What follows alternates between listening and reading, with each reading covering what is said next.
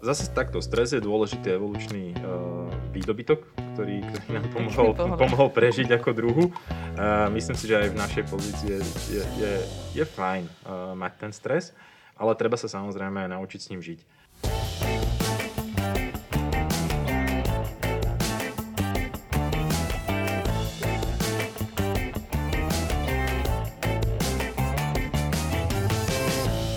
Počúvate Profesia v praxi. Ahojte a dobrý deň všetkým, ktorí nás počúvajú vo svojej obľúbenej podcastovej aplikácii a zároveň aj vám, ktorí nás pozeráte aj ako video na YouTube s tým, že aktuálne dnes nahrávame u nás v priestoroch profesie, čiže je to niečo iné, je to niečo nové. Ja som Nikola Richterová, počúvate a pozeráte podcast Profesia v praxi. A dnes to teda nie je iné iba kvôli tomu, že sa nachádzame v priestoroch profesie, ale aj kvôli tomu, že sa budeme rozprávať o komunikácii, o hovorcovaní a v podstate ide sa rozprávať hovorca s hovorcom. Uh, ja u nás teda vítam hovorcu Lidla, zároveň uh, teda riaditeľa komunikácie tohto obchodného reťazca, čiže Tomáš Bezák, ahoj. Ahoj Nikol. A teda nie každý úplne vie, že ja som v podstate tiež na pozícii hovorkyne uh, spoločnosti profesie, čiže naozaj budeme to mať dneska možno, že také diskus, diskusnejšie, že Dúfam. nebudem vždy dávať otázky, ale že môžeme niečo aj tak prebrať spolu, že ako to vidíme. Poďme na to z hurta. PR manažer, hovorca. Myslíš si, že je to lepšie, keď e, na tejto pozícii vidíš bývalého novinára alebo človeka, ktorý pochádza z marketingu a teda predtým možno, že sa venoval práve public relations? Ťažko povedať. Ono, poznám takých uh, kolegov, ktorí majú skúsenosť uh, z novinárskeho prostredia, ktorí majú skúsenosť z PR, uh, ale aj ľudí, ktorí predtým robili v HR alebo v úplne inej oblasti. Niektorí boli čerství absolventi a z okolností sa dostali na takúto pozíciu. Určite je dôležitý nejaký ten background, ktorý to môže človeku uľahčiť, ale um, Skôr si myslím, že taký ten set nejakých osobnostných vlastností, predpokladov a toho, aký, ako to má človek jednoducho hodené, je dôležitejší, než možno nejaký, nejaké formálne vzdelanie alebo formálna, formálna prax. Všeobecne si myslím, že táto pozícia um, človeka, ktorý komunikuje s médiami, ktorý má na starosti budovanie imidžu a hovorcovanie, sa nedá nejak veľmi nadrilovať. Je to je to uh, o skúsenostiach, ktoré človek získa, keď už v tom bazéne pláva. Ale myslím si, že na túto pozíciu je, existuje možnosť, aby sa na ňu dostal absolvent? A nie teraz, že tá možnosť existuje, že by ho ten zamestnávateľ uh, prijal, ale že, že by sa vedel chytiť hneď? Tak otázka na akú úroveň. Ja som sám mal v týme viacero čerstvých absolventov za všetky tie roky a boli to ľudia, ktorí sa postupne vedeli vypracovať. Tam je veľmi dôležitý potom ten výber a mať presne ujasnené, že akého človeka hľadáš. No a potom mu ponúknuť adekvátnu pozíciu, pretože pokiaľ by si čerstvému absolventovi, ktorý vyjde zo školy 22-23 ročný, ponúkol takúto pozíciu, tak by to mal asi že naozaj veľmi ťažké. Ale zase e, je to, je to veľmi individuálne. Ja som na tejto pozícii začínal, keď som mal 25-6 a mm, nejak som ešte stále nezhorel, takže... Ako to vidíš ty? Povedz mi. Ja si myslím, že veľmi pomáha, keď pochádzaš z novinárskeho prostredia, ale ja viem, že aj ty si predtým pôsobil mm-hmm. teda ako novinár. Ty si rozprával, že si bol v tlačovej agentúre. Áno, áno, síte. A a teda ja som tiež uh, teda pôsobila na tejto strane a ja som robila teda v hospodárskych novinách aj v Pluske a ja som to brala ako výhodu, že keď ma aj nejaký novinár oslovil, ja som aspoň vedela, že v akej je situácii a taktiež som si vedela možno, že už aj odvodiť, že čo on chce robiť s tým materiálom. Taktiež som aj vedela, že čo s tým materiálom bude robiť asi ten bulvárny človek a čo už možno, že ten druhý. Čiže možno, že aj tam je taká tá ja som napríklad videla ešte aj ten rozdiel, že keď bol aspoň ja som to tak videla, možno, že ty nebudeš súhlasiť, keď bol hovorca, ktorý nevedel sa vcítiť do tých novinárov, nerozumel tomu, že ten novinár to potrebuje o hodinu mať hotové. A práve ten človek, ktorý si to zažil aj na tej druhej strane, možno, že je trošku tolerantnejší. V tomto máš pravdu. Určite dobre vedieť, že v akých kontextoch pracuje ten novinár, akú informáciu potrebuje, čo je pre neho relevantné a kedy. Tá krátkosť tej reakcie, že nemáte na odpoveď v zásade, že 3 dní. Dôležité je odpovedať čo najrýchlejšie a potom možno to stanovisko rozširovať, ale určite netreba nechať toho novinára čakať, pretože potom sa vám môže stať, že keď sa nejaká téma rieši, no tak pre krátkosť času vyjde bez vášho vyjadrenia, čo môže byť niekedy naozaj že veľký problém. Um, určite, uh, teda z tohto pohľadu tá novinárska skúsenosť uh, je prínosná, ale ja napríklad nie som vyštudovaný novinár. Je pravda, že chvíľku som eh, v tejto oblasti pôsobil, ja mám iný druh humanitného vzdelania, ale vo všeobecnosti asi to humanitné vzdelanie tiež pomáha, pretože eh, pomáha človeku učiť sa formulovať, učiť sa pracovať s nejakými zdrojmi, robiť syntézu, že z veľkého množstva informácií vyextrahovať to podstatné. Takže je viacero tých um, predpokladov, ktoré vám túto prácu môžu uľahčiť. Dobre, keď to nie sú teda podľa teba tie predpoklady, že musí to byť novinár, musí to byť človek, ktorý má žurnalistické vzdelanie, kebyže si teda v situácii, že ideš príjmať nového hovorcu idla namiesto teba, na čo by si sa pozeral? Čo by teda mal ten uchádzač podľa teba mať? A kebyže teda sa s ním stretneš na pohovore, na čo by si si dával pozor? Asi by som dal vypracovať nejakú modelovú situáciu, na ktorej sa ukáže, že ako ten človek uvažuje, ako... A možno ne, nepotreboval by som vidieť nejakú správnu odpoveď podľa toho, ako si ja myslím, že, že je niečo správne. Skôr by som chcel vidieť také tie vzorce uvažovania. Ako človek pôsobí pod tlakom. Ako sa človek správa, keď nemá kompletný set informácií, ale musí dodať nejaký výsledok. Um, rád by som sa pozrel na to, keď ho zase zahltím informáciami toho človeka, ako si z toho vybere takéto najpodstatnejšie a či chápe naozaj tie súvislosti, že keď mi napíše novinár, že potrebuje nejakú odpoveď, tak naozaj na to nemám, že dva dní, ani pol dňa. Reálne mám na to možno, že hodinu. A chcel by som vedieť, ako formuluje tie myšlienky, či sa nestráca v nejakých komplikovaných posolstvách, či to je, či to je vypointované, či to je úderné a či má taký komplexný pohľad. Pretože pri firme, ktorá je taká košatá ako napríklad naša, a veľa ľudí si myslí, že u nás to končí tým, že predávame rožky, jogurty, Jasné, to je to, čo nás živí, ale zároveň sme aj veľkým zamestnávateľom, jedným z tých najväčších na Slovensku. Zároveň e, pomerne veľa robíme, čo sa týka CSR, zároveň sme aj veľkým developerom. Ročne preinvestujeme desiatky miliónov eur a tak ďalej a tak ďalej. Čiže tých tém, ktorým sa venujeme, je obrovské množstvo a všetko so všetkým súvisí. A toto je naozaj dôležité, aby ten človek, ktorý pôsobí na komunikácii, vedel, vedel pochopiť, že um, keď rozprávam o jednom výseku z tých všetkých činností, tak to má vplyv aj na niečo ostatné. A potom je už iba otázka, že či tam neprilepiť nejaké iné posolstvo, alebo, či si ne, alebo, alebo si uvedomovať, že ako možno vyjadrenie v jednom kontexte zapadá do toho druhého. Čiže asi by som sa skôr pozeral viac než na CV, ktoré je ale zase takým tým prirodzeným prvým filtrom. A potom by som sa pozeral na to, aký ten človek je a ako pracuje v rámci nejakých zadaných úloh. To je veľký rozdiel aj medzi iba hovorcovaním a práve tým PR, že ty vlastne do tej odpovede vieš dať niečo navyše, čo môže pomôcť možno, že ďalším produktom. Kebyže stále si myslím, že existujú ľudia, alebo existuje, ja si myslím, že ich pomerne veľa. Ja keď som odchádzala z tej novinárčiny do, do tejto spoločnosti na PR manažerku, e, na túto pozíciu, tak e, boli aj názory, že idem na teplé miestečko, že to bude jednoduché, budem občas v telke to je všetko. Čo robíš teda? Čo je tvoja pozícia? Poďme to tak rozobrať. Že čo všetko je, na tvoj, je teda na tvojich pleciach? Ešte kým ti odpoviem, tak sa spýtam, je to teplé miestečko, keď to porovnáš s tou novinárčinou? Ja som uh, si myslela, keď som odchádzala uh, z tej novinarčiny, že ide možno, že na pozíciu, ktorá bude jednoduchšie. Uh-huh. Ja si to spätne nemyslím. Ja si myslím, že aktuálne je moja pozícia náročnejšia ako to, čo som robila v novinách určite. Ako to vnímaš ty? Ako... Ja s tým súhlasím, pretože v novinách máš, alebo v médiách máš buď editora, alebo v mojom prípade v tlačovej agentúre to bol vydávajúci, ktorý po tebe vychytá chyby, e, robiť takého oponenta predtým, než tá informácia, ten článok ide von. A kdežto tuto si v podstate na to sám, sama. Hej? Že, uh, tá informácia, ktorú si zoženieš, ktorú ti pomôžu ko- kolegovia nejakým spôsobom sformulovať, dodajú ti podklady, ako náhle už ty naformuluješ, tak už si za ňou stojíš. Nemáš tam ten iný filter. Takže toto je takéto bremeno zodpovednosti, ktoré si málo, málo kto uvedomuje. Takže je to trošku iné. Hej, no. Ale na to je zase dôležité, aby aj tí novinári chápali nás. Lebo veľakrát sa hovorí o tom, že my máme chápať novinárov, jasné, ale on to má byť taký symbiotický vzťah. Takže to je veľmi dôležité. Stalo sa ti niekedy, ja sa vrátim k tým, uh, k tým tvojim povinnostiam a k tej akože, tvojej pracovnej činnosti, ale stáva sa ti niekedy, že, že ti novinár povie niečo, že, že ťa zamrzí, že si myslíš, že práve ty robíš iba to, že máš mu odpovedať a to všetko, že nemáš nič navyše?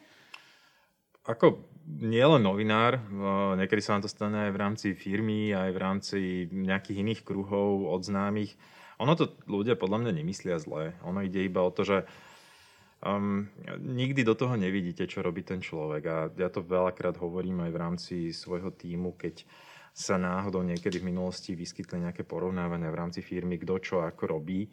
Uh, nikdy to neviete posúdiť, kým ste to nevyskúšali. Čiže uh, snažím sa na to pozerať s nadhľadom a mm, to je úplne v poriadku. Pokiaľ... Ja, ja napríklad svojim kolegom hovorím, že um, ono vôbec není zle, pokiaľ ma dlho nevideli v televíznych novinách. To znamená, že sme dlho nemali krízu. Niekedy aj to je dobré. No. Hmm. tak, tak. No a teda poďme si rozobrať. Čo teda, čo tam všetko máš na starosti v tom Lidli? Tak. tak okrem toho no, hovorcovania, ktoré hovorím, že je skôr také moje hobby, než tá primárna pracovná činnosť, pod tým hovorcovaním myslím všeobecne vzťahy s médiami. To jednak môže byť takéto reaktívne, keď dostaneme nejakú otázku alebo sa niečo rieši a očakáva sa od nás nejaké vyjadrenie. Potom to môže byť aj proaktívne, keď my máme nejakú informáciu, ktorú chceme odkomunikovať. Otvoríme novú predajňu, dosiahli sme ja neviem, nejaký milník, ponúkame novú službu, produkt, čokoľvek a ide tá informácia od nás smerom von. Takže to je to hovorcovanie. Potom je tam PR. Um, my robíme veľa produktového PR, pretože náš biznis model je postavený na privátnych značkách. Oni nám tvoria možno až 80 sortimentu aj obratu. A to sú produkty, ktoré sú vyrobené pre nás, často aj nami, a človek ich kúpi iba u nás. Čiže je pre nás naozaj veľmi, veľmi dôležité, aby o nich zákazníci vedeli. Takže samozrejme marketing má na starosti takéto klasické promo, ale my máme na starosti rôzne také advertoriály, také nemarketingové promo týchto produktov. To je, to je celkom veľká časť našej práce. Potom je tam CSR. V zásade všetky také tie veľké projekty, ktoré možno diváci poznajú, či je to žíhadielko, darovanie prístrojov, vysadzanie stromčekov a mnohé ďalšie, realizujeme u nás. A nemáme na to agentúru, to si všetko riešime in-house, takže uh, toto je veľká časť uh, našej práce. Interná komunikácia, to je uh, veľmi, veľmi dôležitá časť práce, pretože my máme viac ako 6 tisíc zamestnancov a to sú naši najdôležitejší stakeholderi, to sú naši najdôležitejší influenceri a to sú mm, naše najväčšie alebo najčastejšie kontaktné miesta so zákazníkom. Um, náš miesto, kde sa my stretávame so zákazníkom a kde ho najčastejšie zasahujeme, nie je televízia ani leták a sú to naše predajne. Preto je veľmi dôležité mať našich uh, zamestnancov uh, nabrifovaných uh, nejakými vecami, ktoré sa aktuálne dejú, mať ich v témach, ktoré idú našou spoločnosťou a môcť s nimi efektívne komunikovať. No a potom je to ešte public affairs. A to je zastupovanie firmy v rôznych združeniach alebo pokiaľ sa riešia nejaké témy na úrovni e, firma, štát, tak e, aj to často riešime my. Keď presne takto máš nejaké... Ja som sa už rozprávala s tebou teda o tom, že a čo by mal mať ten človek, ktorý pôsobí na tvojej pozícii. Teraz, že máš nejaké aj zásady vo svojej práci, že napríklad zásada práve toho vystupovania a v spolupráci s médiami. Máš niečo, čo by si nám vedel prezradiť, že na čo si ty špeciálne dávaš pri tomto pozor? Um, nemáme uh, nejak, nejak zadefinovaný nejaký správny kódex a tak ďalej, ale ono to je ani úplne, že raketová fyzika. Uh, uh-huh. Treba byť slušný, treba odpovedať na každý jeden podnet vo všeobecnosti, nielen novinársky. My to máme vo firme nastavené naozaj tak, že akýkoľvek podnet sa ku nám dostane, tak na neho odpovedáme. Často sa mi stáva, že mi zavolajú ľudia na, na mobil, lebo ho mám zverejnený a pýtajú sa ma na akciu v našom obchode, že či práve to, čo inzerujeme v letáku, dostanú aj, ja neviem, v predajni v Sníne. Alebo často dostaneme otázku, ktorá nám vecne nepatrí, ale samozrejme, keď si už ten človek dal tú námahu, že nám napísal, tak odpovedáme. Takže to by bola taká zásada, vždy reagovať. Uh-huh. Um, poskytnúť informácie uh, čo najskôr, nejak to zbytočne nezdržiavať, uh, nezavádzať. Ono veľakrát sa vám stane, že nemôžete asi odpovedať presne tak, ako by to ten novinár potreboval a ten novinár potrebuje proste nejaký set informácií a vy mu ho nemôžete dať, lebo sú to buď citlivé dáta, alebo je to téma, ku ktorej sa nechcete vyjadriť a tak ďalej, ale nikdy nehovoriť nepravdu. To je, to je naozaj že veľmi dôležité a celkovo mať naozaj že korektný vzťah.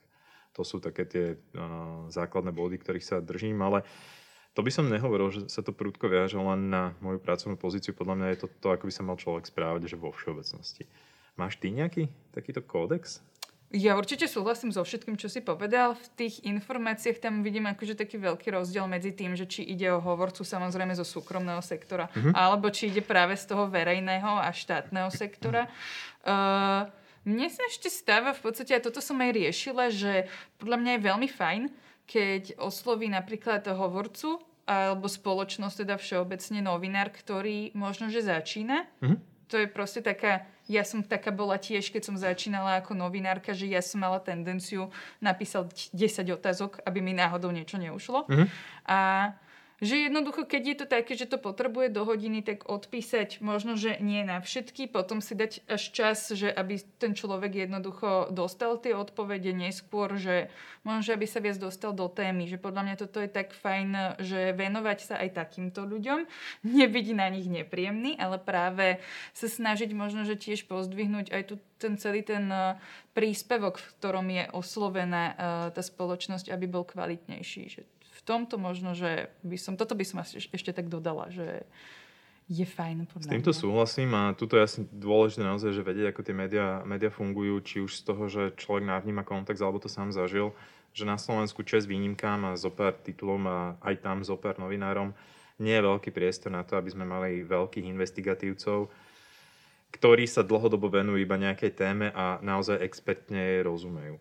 Často sa stáva, že novinár rieši, že 3-4 rôzne témy denne, čo znamená, že a je to úplne prirodzené, že potom iba nemá taký vhľad, nie je tak hlboko v tej téme, aby, aby je dostatočne porozumel, takže potom je aj naozaj korektné a podľa mňa dôležité vysvetliť ten kontext.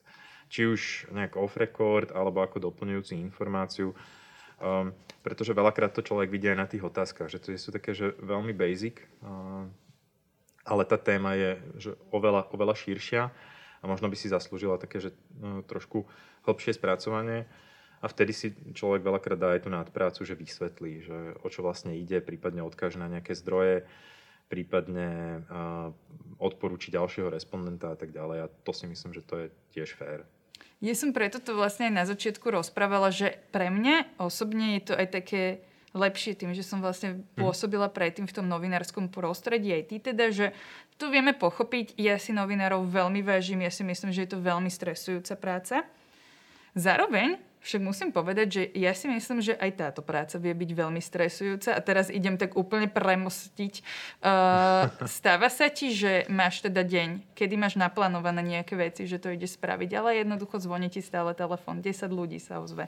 Máš tam tie e-maily, že máš, vieš si, vie si tým pádom stanoviť svoje nejaké pracovné priority, alebo keď máš napríklad naplánované možno, že nejaké tlačové správy, tak sa to často aj odkladá. Ako to u vás vyzerá takto?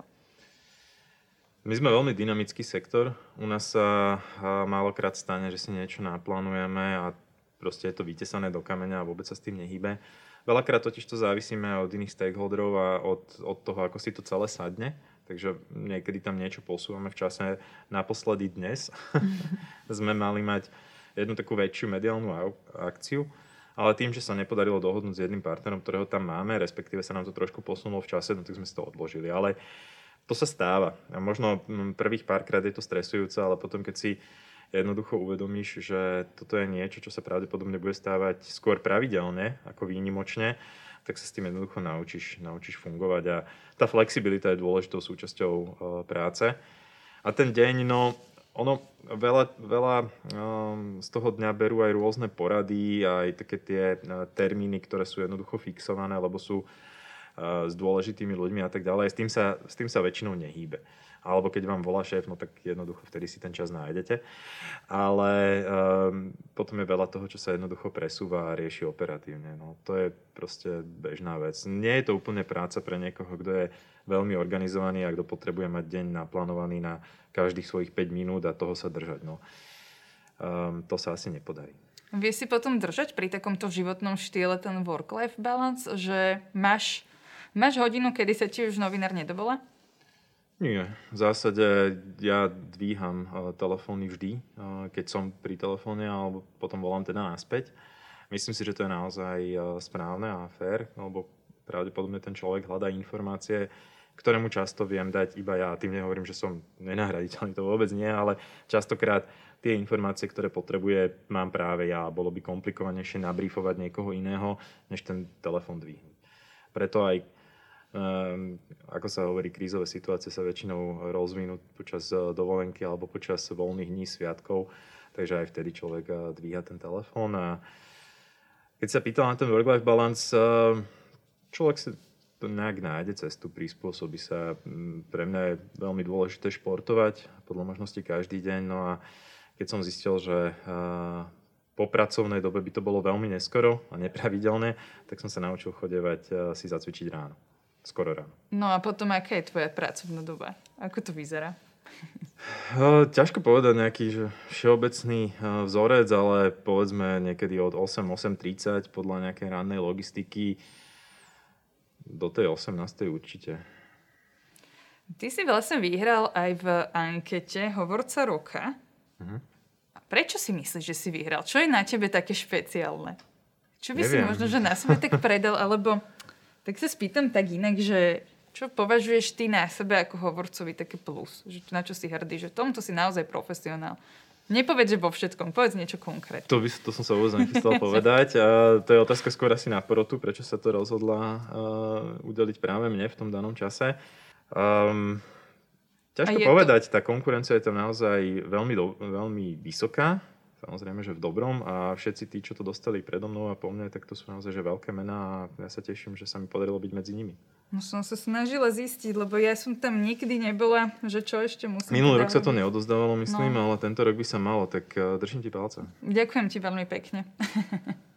uh, čo sa týka vlastne, presne si spomínal tie otázky od novinárov, mhm. Nemusíš rozprávať v číslach, ale teda koľko ich tak dostávate týždenne? Že veľmi veľa? Veľa? Zase záleží. Ono, bývajú niekedy týždne, kedy ich je naozaj že zopár a potom máš deň, kedy ich je 15-20. Veľmi záleží od sezóny. Veľakrát sú to také tie rôzne obslužné. Poznáš aj ty, keď eh, nadchádza zrovna nejaký zaujímavý dátum alebo sa v spoločnosti rieši nejaká téma, tak uh, chodia naozaj že uh, mnohé také, ja to volám, že obslužné otázky. Potom, keď sa schváluje nejaká legislatíva, tak tých otázok býva veľa tiež. Um, ale to ty asi poznáš dobre, pretože vy tých dát, ktoré môžete poskytnúť, máte asi oveľa, oveľa viac ako my. Hej, ako my sme dát, o dátach máme väčšinu tlaču, tlačových správ, ale tiež je to v podstate také, že profesia nechce byť mesačný informátor o tom, koľko je presne pracovných miest a toto sú tie naj, najčastejšie, nech sa páči, ale snažíme sa vymýšľať stále kreatívne veci a teda ale zase na druhej strane, pokiaľ sa rozhodnete, že teraz je ten čas a povedať tie čísla, ako, ako je na tom trh, tak si viem predstaviť, že ste si takmer istí, že na druhý deň to máte vo všetkých novinách. Istota nie je nikdy, ale istota vlastne je v podstate to viazané aj na dátum. Ja som sa ťa aj chcela spýtať, že či sa pozeráte či sa pozeráte aj na to, kedy to vydávate. Či vy jednoducho sledujete ďalšie, ďalšie udalosti, konkurenciu dni v týždni alebo niečo podobné. Ako v ideálnom svete áno, ale nežijeme v ideálnom svete však. Takže, um, jak sme sa pred chvíľkou rozprávali aj o tom, že sa to posúva v čase, tak to sa veľakrát stáva práve aj pri tých tlačových správach, že si naplánuje, že by si to rada vydala útorok do obeda, lebo pondelok nie je úplne ideálny, rovnako ako ani piatok. A radšej do obeda ako po obede.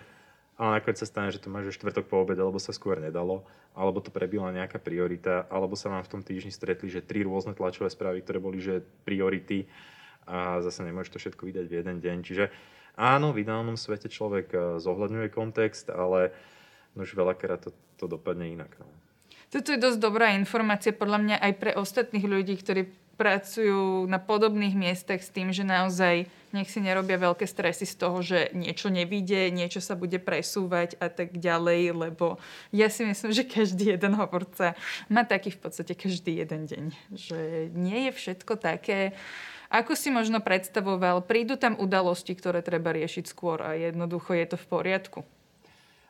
Zase takto, stres je dôležitý evolučný uh, výdobytok, ktorý, ktorý nám pomohol, pomohol prežiť ako druhu. Uh, myslím si, že aj v našej pozícii je, je, je fajn uh, mať ten stres, ale treba sa samozrejme aj naučiť s ním žiť. Ako, ten stres vás nemá paralizovať. Pokiaľ dokáže z vás uh, vyžmykať to najlepšie, tak je to taký, že prospešný stres, len si ho netreba úplne pripúšťať k telu, netreba si ho nosiť domov. A um, netreba mu veľmi podliehať. Ale stres sám o sebe mm, nie je že nevyhnutne zlý. Je určite lepšie um, pod nejakým tlakom podať najlepší výkon, aký, akého je človek schopný, než tú situáciu podceniť. Uh, je niečo, čo by si ty možno vedel odkázať novinárom, že nemáš rád, keď robia?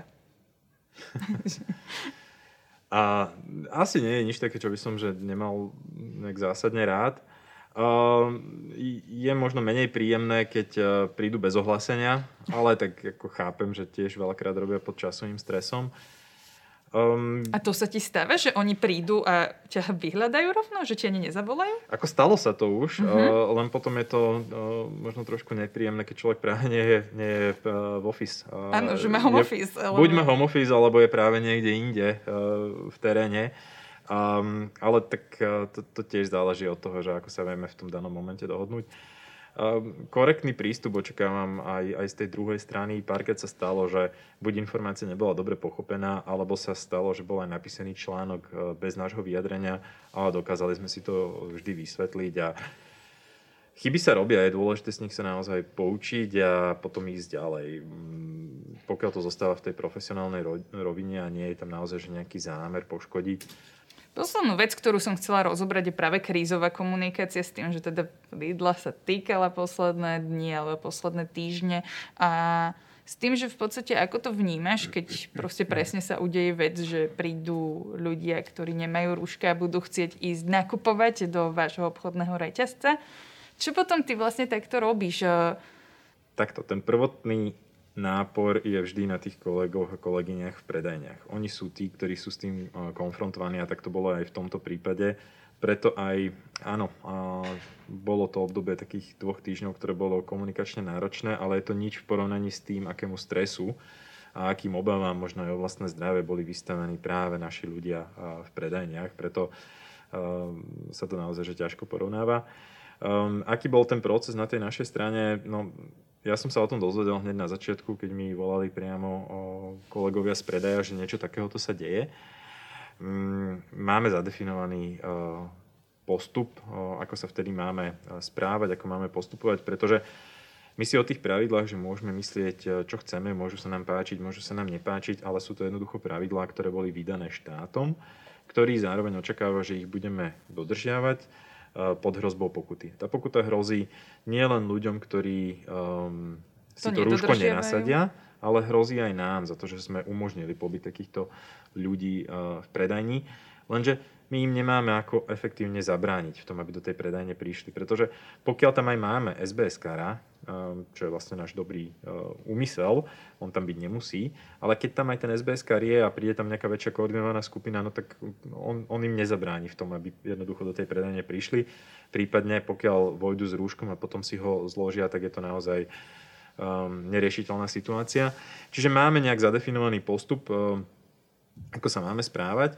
Um, kolegyne postupovali presne v týchto intenciách No následne sa tá situácia začala eskalovať, čo bolo asi aj zámerom, pretože osobne si nemyslím, že tieto konkrétne skupiny si ku nám prišli, že pokojne nakúpiť, ale myslím si, že im skôr išlo o tú pozornosť a nejaké šírenie toho konfliktu a upozornenie na svoj občiansky alebo akokoľvek to nazveme postoj. Um, Mojou úlohou potom bolo komunikovať s médiami a podať im e, naše jasné stanovisko e, k tejto téme, e, ktoré sa následne potom rozvíjalo v čase.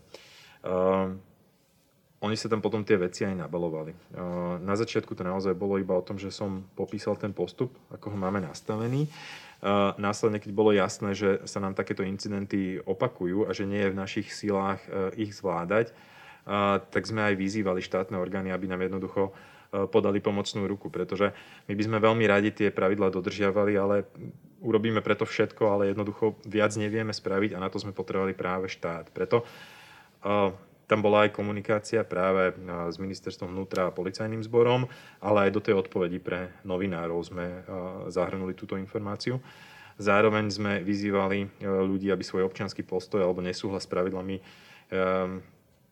vyjadrovali pokojne a podľa možností tak, aby tým neohrozovali iných zákazníkov a našich zamestnancov, ktorí sú iba v práci. Je to ich práca tam byť a je súčasťou ich práce požiadať zákazníkov, aby dodržiavali pravidlá. Takže ono, no, to, čo začalo na začiatku možno dvoma vetami, sa po pár hodinách a možno dňoch rozvinulo už na taký naozaj že dlhší statement. A takto v zásade býva viac menej pri každej krízovej komunikácii tam je dôležité reagovať čo najrýchlejšie a ako náhle prichádzajú nejaké ďalšie informácie, ďalší kontext, eh, tak to stanovisko rozširovať. Tak ti prajem to, aby si v podstate do takejto situácie takúto konkrétnu krízovú komunikáciu naozaj už nemusel riešiť. A teda ďakujeme ti veľmi pekne, že si si našiel čas a prišiel si ku nám do profesie a teda zúčastnil si sa našej špeciálnej časti uh, Profesia v praxi. Ďakujem veľmi pekne, bolo to, uh, bolo to veľmi príjemné a Dúfam, že aj zaujímavé pre divákov. Aj poslucháčov. Takže s našimi poslucháčmi uh, sa počujeme a s divákmi sa vidíme pri ďalšej časti. Zatiaľ sa majte. Zaujala ťa táto téma? Chceš vedieť viac? Nájdi si Profesia v praxi na Spotify, Apple alebo Google Podcast, daj nám follow a vypočuj si kedy len chceš všetko to, čo ťa zaujíma.